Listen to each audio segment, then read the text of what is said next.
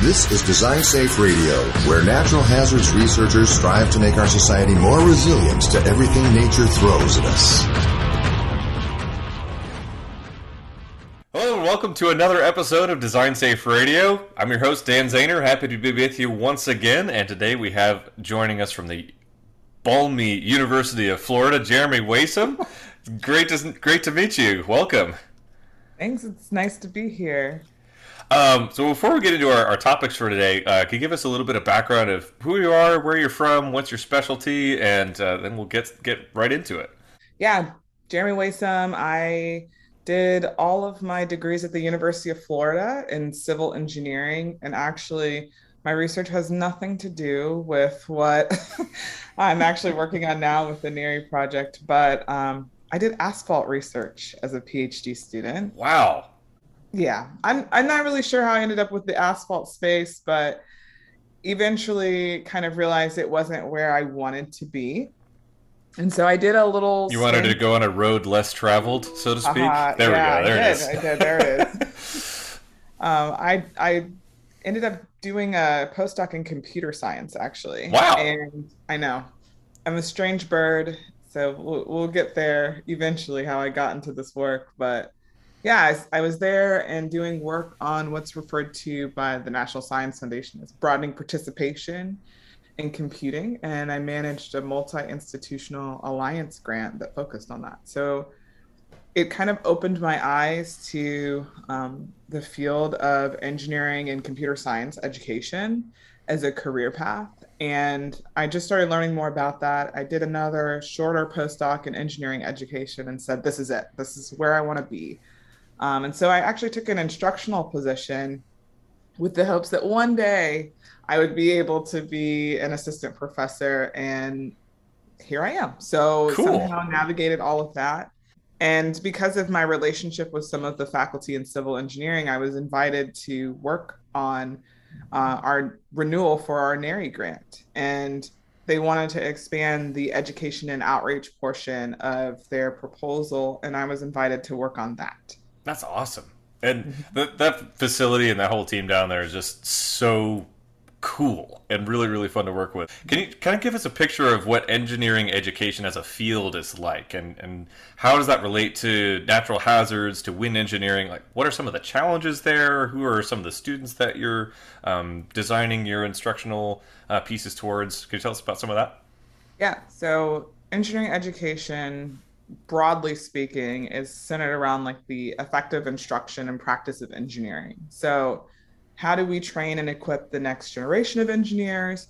And how do we support the people who are already professionals in this space? And mm. um, and in general, engineering impacts everything that we do, right? You know, if you look around where you are, there's engineering. It's it's a ubiquitous thing.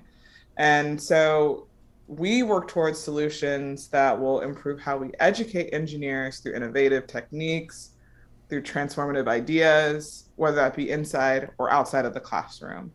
So this includes research, right? And uh, when I think about like what NHERI does and the infrastructure that NHERI has in terms of introducing, you know, scientists to technologies that they otherwise wouldn't have access to um, there is a huge opportunity to introduce people who don't really have the technical savvy that an engineer might to what's actually going on, what's being designed around them, like why are roofs built the way that they're built, why are walls the way that they're structured. Um, and I think having a better understanding of the built environment is really valuable for kids, for parents. Um, oh, for, yeah. For anyone. Um, and if you think about like the state of Florida in particular, we're very susceptible to wind hazards. Most people are aware that hurricanes are a thing here. um, yes. And it actually it actually scares people from moving to our state because they're afraid of like the idea of a giant storm like a hurricane. Um, and I think through education, it'll help people understand like we're not just putting you in a house or building a structure that's going to be susceptible to this type of hazard. Like we're actually thinking um, in great detail how to improve structural design hmm um, from any aspect of your home, like the windows, the doors, the roof, the materials that are used. So all of that, I think, is really great to like kind of segue students into the space of engineering because they're tangible things they can see and understand. Yeah, this is really important, especially in engineering education. Like my my background's mechanical engineering, and one of the things that I constantly got feedback on when I got out into industry was, you don't actually know anything about real things, do you? Like you know all this theory, you get you know how to do calculations, but you don't know how to weld a pipe together. You don't you've Yeah. never so it sounds like a lot of what you're doing is like here is how to make it real. Like when you go to buy a house in Florida, here's the things that you need to consider at, Right. from an engineering perspective and have been considered from an engineering perspective. Yeah. Is there is there anything like on the non-technical side of things that you're working with students that like again referring just my own anecdotal experience we focused a whole lot on the theoretical technical things but not so much the how do you actually work with other engineers how do you work within a organization do you guys touch on that as well A little bit. So, um, you know, for me personally, as a Black female, like I get to be a role model Yeah. for people who don't really think of me when they think of what an engineer is, right? Um, and I think that in and of itself is a really valuable learning experience for students. Um, our uh, lead investigator, Jennifer Bridge, also Amazing. Yeah. And for me, like being able to see her and her role uh, as a as a student was really exciting because as a graduate student, you know, she's living a life and pursuing her career goals. She has a young child, and I had a young child, and I was like, this is really cool to see her leading Yeah. such a large effort. So I I appreciate having her as an example, and I think bringing them into the classroom and showing people like this is our team. This is the diversity of our, our group. And look at the students who are involved in the project. Like even that piece of role modeling um, is really valuable. And we're really intentional about from the undergraduate students on the way to the staff in the in the building like thinking about who's involved in the project and and what they represent Hmm. so that's one thing that we do talk about with the students for sure That's really great. Yeah, ex- exploring kind of our own our own biases as well. It sounds like, Mhm. and and Mhm. how that affects the way we work together or don't.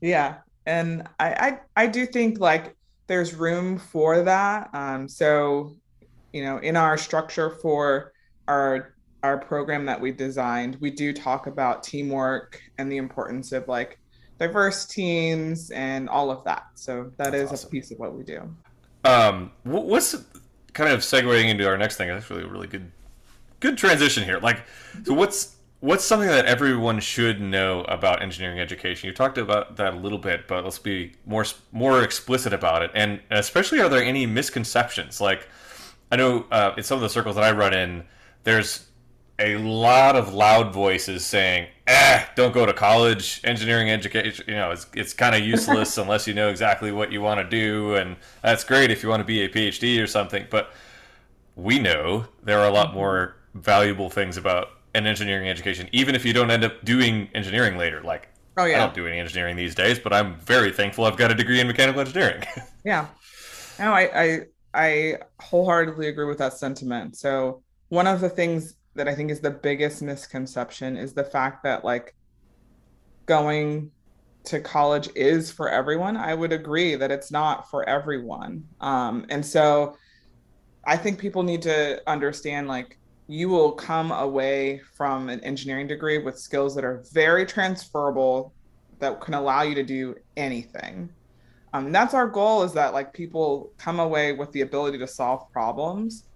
But for us it's you know engineers solve problems for people. Like that's the main thing that we want our students to walk away with. And so what skills do you need to be able to think about individuals their needs and be able to design things to help solve these great enormous problems that we have um, in our world? And so to do that we need a diverse workforce. Mm-hmm. And the way that we've gone about introducing engineering concepts to students these days hasn't really produced that, right? Like we are pretty far behind um, in terms of like just production of engineers uh, for the jobs and the needs that we have in this country. And so, how do we make a more diverse workforce? How do we figure out how to include more people um, and give access to people at different levels? That's our job as engineering educators to try to figure out. Yeah. Um, and that might look like you going to a brick and mortar institution and getting that engineering degree, but it might look totally different for some other people. So, you know, there's been the exploration of um, like massive online uh, programs that you can pursue. Uh, there's credentialing that you could get through different like online certificate programs. Um, so yeah, people are pursuing different pathways to engineering. I do still think there's a lot of value in a in a college degree, but it depends on you as the individual what that looks like. Mm-hmm. Um, and we're not, most of us, we're not, we're not just you know solely touting like come to the university so that we can take all of your money. Like no, we want people to learn and grow and you know have that human element that I think is missing from the online experience because mm-hmm. engineers we don't work in silos like people think we do like we work on really diverse teams so I might be a civil engineer on a project, but there's probably an electrical engineer, there's probably a mechanical engineer, there's likely someone in like project management and planning. There's somebody who's good with the numbers and the financial side of things. If I make a product, there's an entire group of people focused on advertising and describing and selling that product. Mm-hmm. Um, and, and people building them, it and supplying the right tooling for it. Able to communicate with each other and have a level of competency in the space. And if you don't ever interact with other people, it's really hard to understand how to do that well. Those transferable skills that I'm mentioning. So, mm-hmm. yeah, I I think that's the misconception is that you know people don't realize it's more than just take some classes and get a piece of paper it's navigating those relationships and yeah. the communication skills and the professional skills that you need to be successful as well especially at a large university um, i mean had i had like again anecdotally here had i gone and gotten a mechanical engineering degree online still would have gotten the same degree may have ended up working at the same place that i did but never would have been able to get into the marching band at university of illinois wouldn't have met my mm-hmm. wife had our amazing three kids all that thing like yeah wouldn't have met people from all over the world who yep. we still keep in touch with and have helped shape that diversity of that experience that you're talking about to be able mm-hmm. to relate to you know the guy from the northeast who's been a welder for 50 years and also the lady from japan who's you know working on automotive engineering and everybody in between yeah i, I as someone with a phd like at the graduate student level, you meet so many people from across the world. And a lot of people go back to the countries that they originally came from or to new places. And your network grows far beyond the reaches of like our country um, and the work that we do. And engineering does that as well, right? Like we are not just designing things that only impact us here or locally. Like anything that we build has global implications because of supply chain, because of the environment. Mm-hmm. There's so much that I think we underestimate about what we do as engineers and the impacts that it has on on other people's lives. Um, and the more that we get to interact with other people, the more compassionate we are, the more um, re- empathetic we are, the better we can relate to one another. And I think it helps us ultimately in the end design a better world. Yeah. I'm gonna put that on a t-shirt. so um, getting into talking about the, the facility that you're currently at down at, at UF down in Gainesville. So part of that NHERI facility, I mean, we've you've talked about it a, a bit. Just this massive wind tunnel, this world class facility. How do you incorporate things like the boundary layer wind tunnel into curricula for engineers? Like, would just love to hear some stories about that. Yeah. So, first of all, I have to thank Forrest Masters and Jennifer Bridge and Kurt Gurley, um, Brian Phillips, all of them for being willing to bring me on to this project. Um, it was just an email out of out of nowhere for me, seemingly, but apparently they've been talking about it for a while. Um, and it was really just how do you how do you come up with something that will introduce people to what we do in the facility, but in a meaningful way. And we've done a lot of outreach through that facility already, um, but nothing that was really being measured. And mm.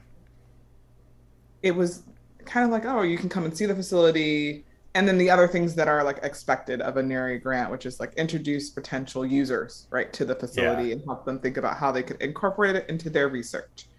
Um, so I was like, what about designing something for some high school kids? Like, how do we, how do we do that meaningfully? And they said, oh, whatever you want to do, figure it out.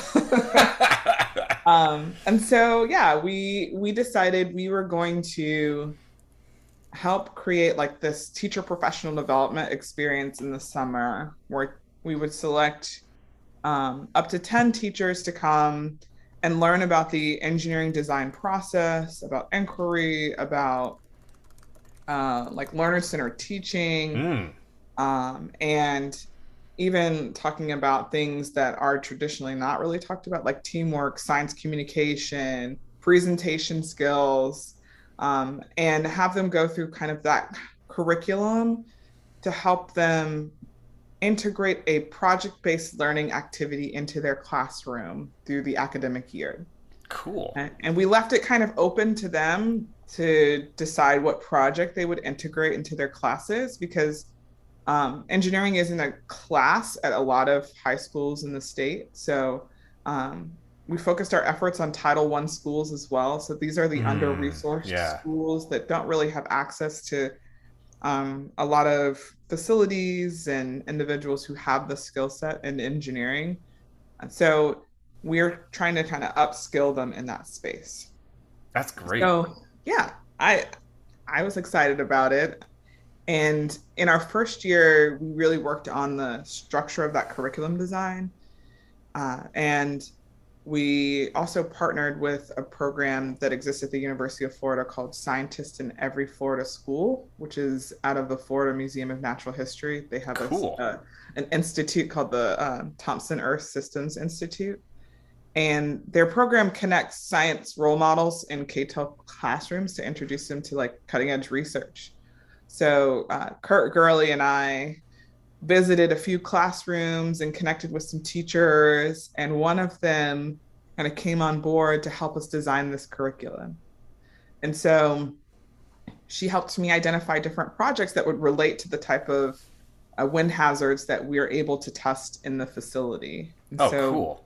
Yeah, it was a lot of work for her because not only did she find the projects, but then she connected them to state standards. Oh, wow that were you know re- they're required to teach as science mm-hmm. teachers you know we don't want them to have to do something that's going to add more work to their lives right yeah they've got plenty they have plenty of things to do and they don't have the resources to really do it right? no um, and so how do we ensure that what we're doing doesn't add an additional burden mm-hmm. but also give students new and exciting ways to engage with engineering and so we brought in, we had six teachers this summer um, from all over the state, from down in the like most southern part of Florida to the most western part of Florida, um, in a different time zone in Florida. So yeah, we we had a really good variety of teachers, and some of them are going to be designing tipping towers that will sit in the tunnel and you know will ramp up the wind until they tip over um, mm. be able to like, iterate on their designs. Um, others will be looking at things like sail cars and how do oh, you cool. A, yeah, how do you design a car that the sail is pushed by the wind, whose goes the furthest, the fastest type of thing. Um, and others are thinking of different designs that they could create. Um, so it's just all sorts of different concepts that they're going to integrate into the class into their classrooms. That's great. Um, we've actually done this with that program I mentioned with elementary school kids and high school kids. And the elementary school kids projects with the tipping towers were phenomenal. Oh, I bet. um, in my opinion, they were better than a lot of the high schoolers' design. and I don't have an explanation for it, but I think it's because, you know, they're not in their heads about stuff, right? Yeah. Like, I think the older we get, the harder it is to kind of get out of our own way. Um, so the kids are like, I had this many sticks, so I used that many sticks. And I liked the glue, so I used the glue, that kind of thing. Um, but the high schoolers were overthinking it, I think. mm-hmm. That's So- always a good lesson of when, when you're overthinking things. Mhm. Um, one of the teachers we worked with was even an, an arts teacher. He, Mm. he teaches art, but uh, also taught engineering. And so their projects were not only uh, required to meet certain standards, certain design constraints, um, but they were also required to look, have a certain aesthetic, right? So I was going to ask if you incorporated arts in that. I was thinking, like, how cool would it be if somebody designed a building that also worked as, like, pan pipes or something? Like, you know, Yeah. produce a different frequency at different wind Yeah. speeds. Or, That would be really cool. I'm gonna add that to our list of things to investigate. Because I mean, it's it's how do we get people excited about the wind, and then we can tell them like why we actually do what we do in that wind tunnel. yeah. Um, it's really impressive to see, and you know we try to invite them as much as possible to come and tour the facility as well. Um, and the ones that can't come, we produce videos Mhm. of their competitions and send them to them. And some of the teachers have like days where they just watch the videos and have popcorn and awesome. the kids yell at each other about like who's gonna do better, all of that. So it's a really fun project. Um, for me on the research side, I'm looking at the teacher self-efficacy. Like, do they believe in their ability to incorporate Hmm. these really technical concepts into their classroom because it isn't really a trivial task to ask them to change their curriculum and incorporate something that they weren't trained to do necessarily. Especially if they've been doing it for a decade or two. right. So we look at that over time and then hopefully we'll see that their self-efficacy improves. Mm-hmm. Oh, that's really cool. Mhm. We're going to have a whole lot more to talk about when we're not on a recording. but marin- marinate upon this. I don't know if you're if you're following on the earthquake engineering side of things, but we had a conference um, out in Salt Lake City where they brought in undergraduate students who designed uh, towers with a certain design criteria, and they had a seismic design competition where they had a shake table at the front of the room and they shook it all over the place with ground motions they were given ahead of time. I'm like, oh, that would be really cool to do in a wind engineering thing. yeah. It would. So anyway, we can talk about that more some other yeah, time. no, one of one of the conversations we had with a teacher was about uh, like erosion Ooh, and like, you know, could we design something that would push a beach, like a, a fake sand situation? Like, how would we work on that? Um, so, you know, that's the stuff that we can give to students and say, like, figure it out, you know, and by Mhm. students, I mean like our undergraduate or graduate students, like, think through what would we need to design to ensure that, you know, we could capture that kind of information. yeah. Which gets us to our next topic here about those undergraduates that you have at, at UF. So we have uh, the research experience for undergraduates at all of the NHERI facilities. UF is uh, among th those. And so, like, what has been your experience with those REU students, and, and what do you hope they take away from the, the summer they spend at the UF facility? Yeah. Um, so we've had, I guess, two cohorts now students while I've been involved in the project. Um, the first group, I didn't really get to connect with as much because I was working with the teacher, but I did have one of them help us look through projects. So that was kind of fun um, and talk to them about the purpose of what we were trying to do. This summer, um, I've had the pleasure of interacting with all of our REU students. We have three right now. Um, and they participated in our um, summer professional development and even gave a talk about their research and their experience as high school students to the teachers to talk about like the importance of this type of engagement um, working in a project-based learning type of environment.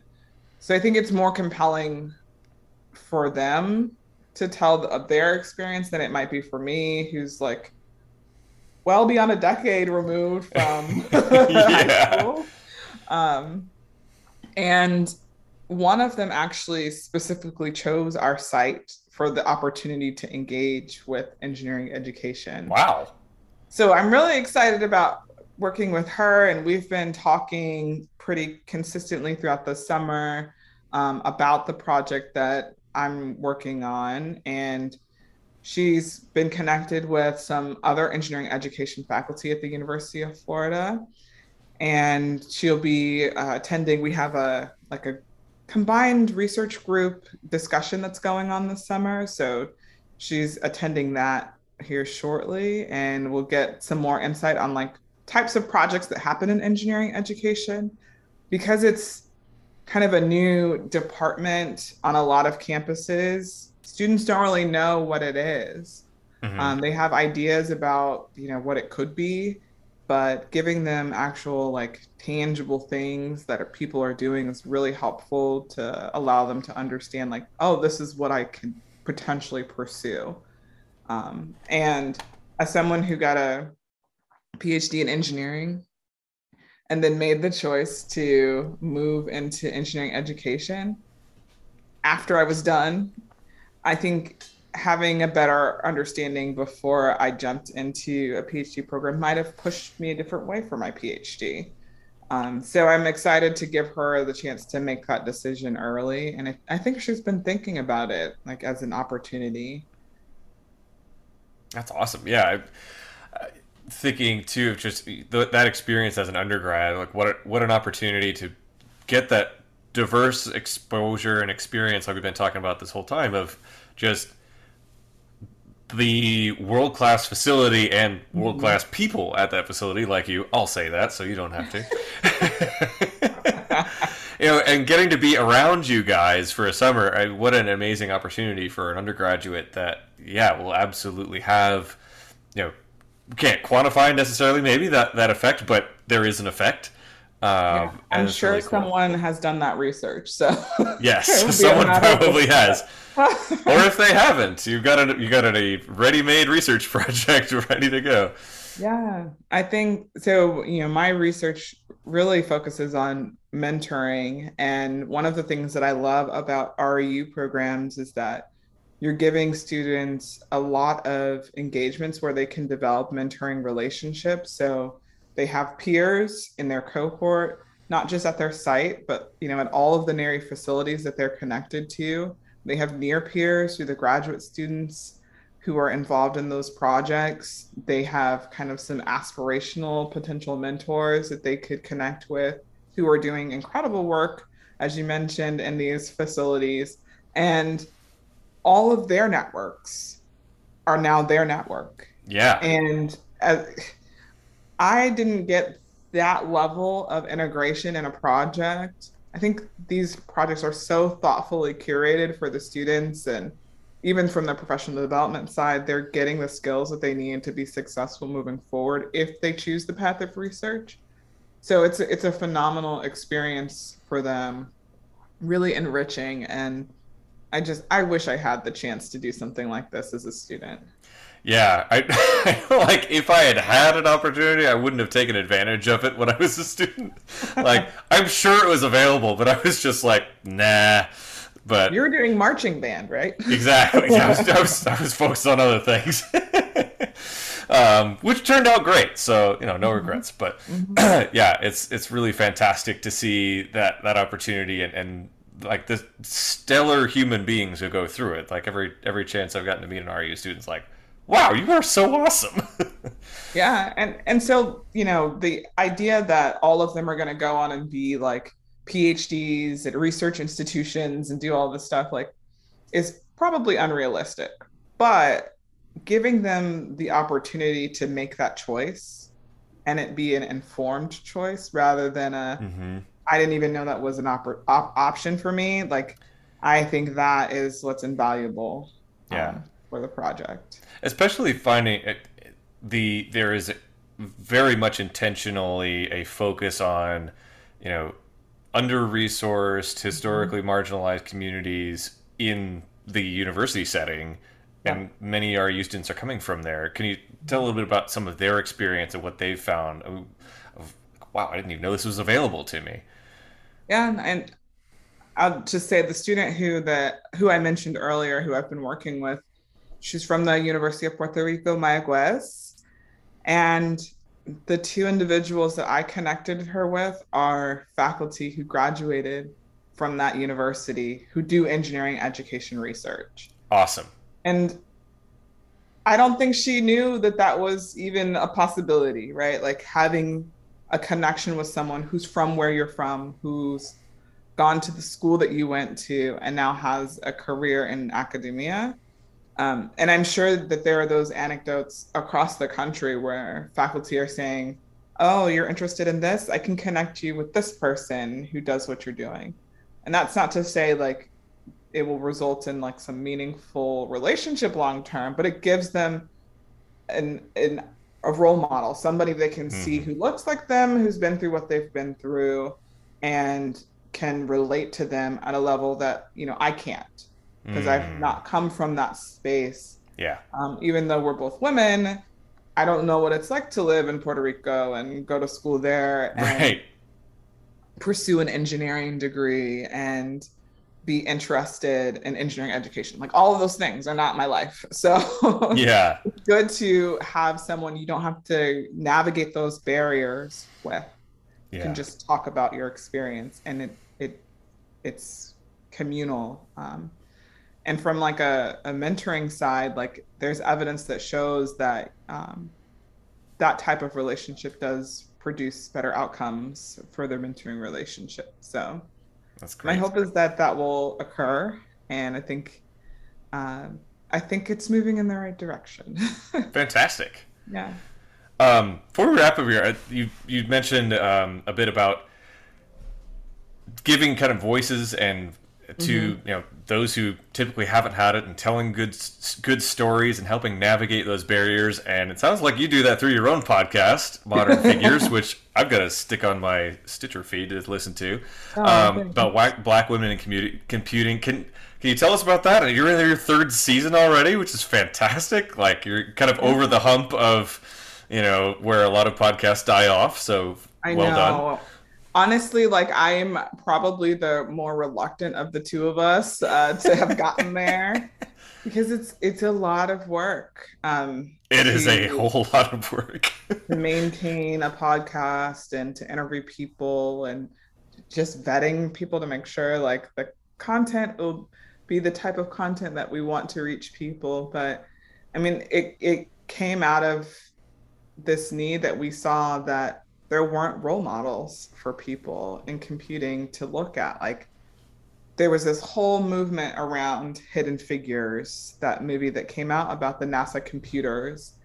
Um, and you know, those women are incredible trailblazers for the field of computing, and we didn't even know about them as a country until a movie came out, which is absurd. Um, yeah, without their experiences, we wouldn't have done so much of what we've done mm-hmm. in space, right? And I think about the people who I've met along my journey and the incredible work that they're doing that kind of sits hidden somewhere in an academic journal repository that nobody's going to read yeah. and you know their stories of how they came to be successful what they're doing and it kind of just makes sense to highlight some of that work being done from people who are around today and are still doing that work that we have access to and can talk to. And so that's kind of where it came from. And we're going to keep doing it as much as we can to try to, you know, help people understand that you could come from anywhere. Your experiences could be super varied, but you can still make a contribution in a technical space um, that changes the world. So, yeah, that's what we're doing. That's fantastic. Um, where can people follow along with your, your podcasts and other things that you're up to research wise? We're pretty much everywhere. So if you just look up Modern Figures, you'll find it. Um, Modern Figures podcast. Um, and for me, like I'm on Twitter, so it's probably easiest just to find me, and it's just at Jeremi Waisome. It's pretty easy to find, um, and then I'll connect you to like my website and all the things. Awesome, man! Mm-hmm. It's it has just been wonderful to meet you today. I'm hoping that we get to chat a whole lot more.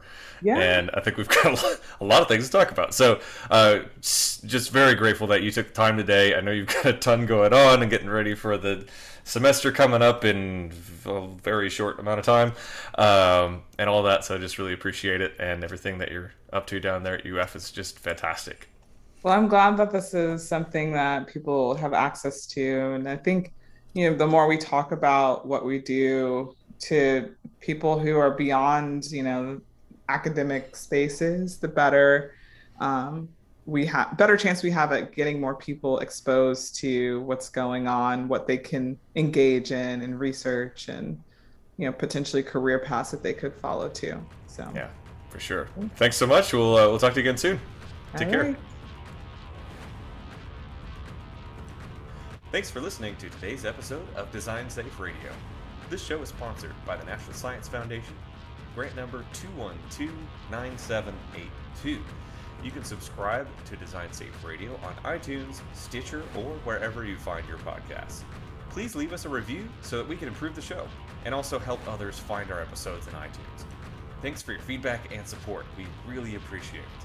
You can find out more about NHERI at designsafe-ci.org, on Facebook at Design Safe Radio, or on Twitter at NHERI Design Safe.